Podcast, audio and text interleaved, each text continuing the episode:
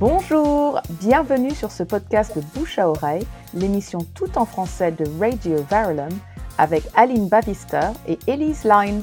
Si ce podcast vous plaît, vous pourrez en trouver d'autres ainsi que ceux des autres émissions de Radio Verulam sur le site radioverulam.com. Vous pouvez aussi nous suivre sur Facebook à RV Bouche à oreille tout collé.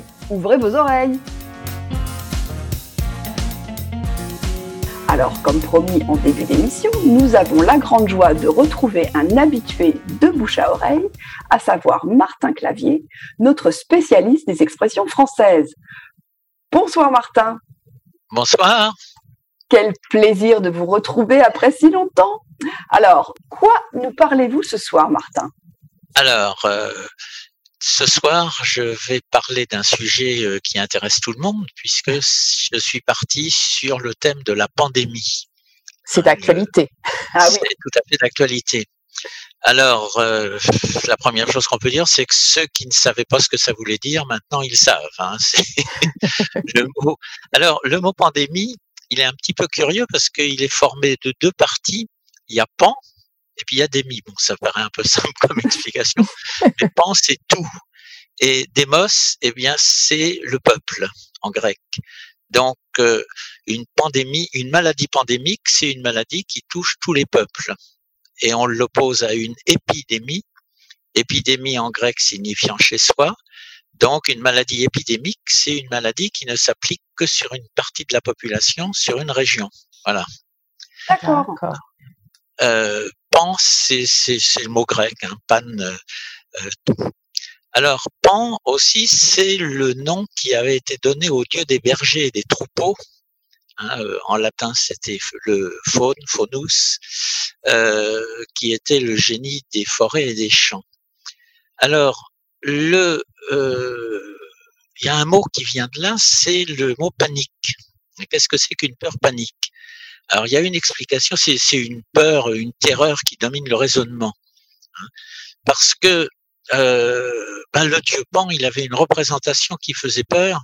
Il avait le haut du corps comme un homme avec deux cornes et le bas du corps comme un bouc avec des sabots. Ah oui, c'est pas, pas commun.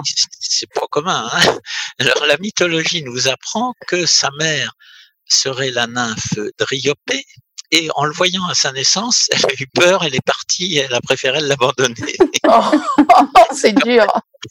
On la comprend un petit peu en même temps. On la comprend.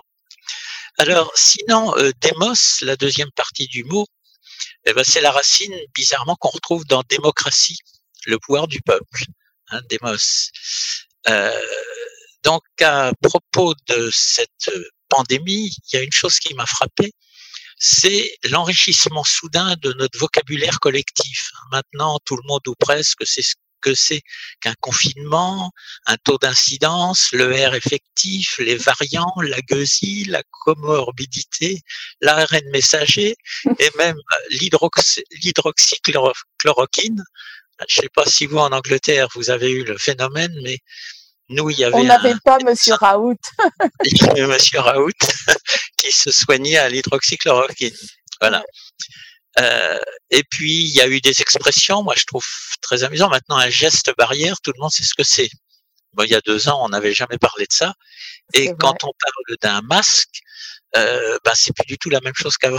Oui, c'est pas le carnaval de Rio. Non. Le, oui, le carnaval, c'est fini. Euh, et il y a même un moment où on a dit qu'en France, il y avait environ 65 millions de spécialistes, de virologues, Tout le monde savait de quoi il parlait. Ça, ça finissait par devenir drôle.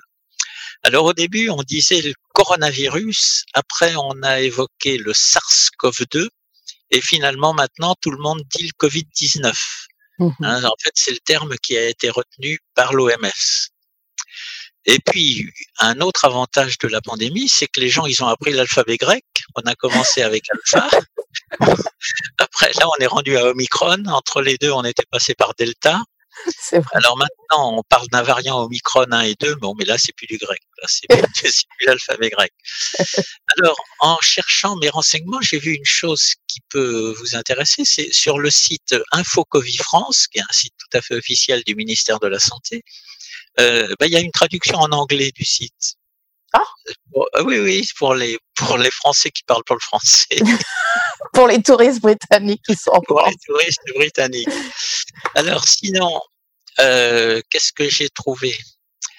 J'ai cherché quelques citations sur le thème de la pandémie. Alors c'est Edgar Morin, le sociologue, qui dit les catastrophes et la pandémie et la pandémie du Covid en est une suscitent deux comportements contraires, l'altruisme et l'égoïsme. Mmh et le même Edgar Morin soulignait que cette pandémie est une sorte de répétition générale de ce que, pourrait être un État tel qu'il existe déjà en Chine, de la surveillance et de la soumission généralisée. Alors il écrivait ça il y a quelques plus, il y a un an et apparemment les échos venant de Chine confirment ce point de vue aujourd'hui malheureusement. Ouais. Alors sinon, euh, Eric Emmanuel Schmitt que vous qu'on connaît bien là, vous savez euh, euh, la Dame en rose, la Oscar et la Dame mmh en rose, c'était lui ça. Alors lui, il note que la pandémie raconte quelque chose sur nos façons de vivre, de circuler et de notre rapport très infantile à la mort. C'est vrai que là, tout d'un coup, ça a pris une place euh, au début, surtout de la, la pandémie. Jamais une telle prise de conscience n'a eu lieu au cours de l'histoire. Euh, Franck Tillier, en 2015, donc c'était bien avant la pandémie, faisait dans un livre qui s'appelait Pandémia, écrivait déjà N'oubliez pas que les pandémies se perdent dans l'histoire.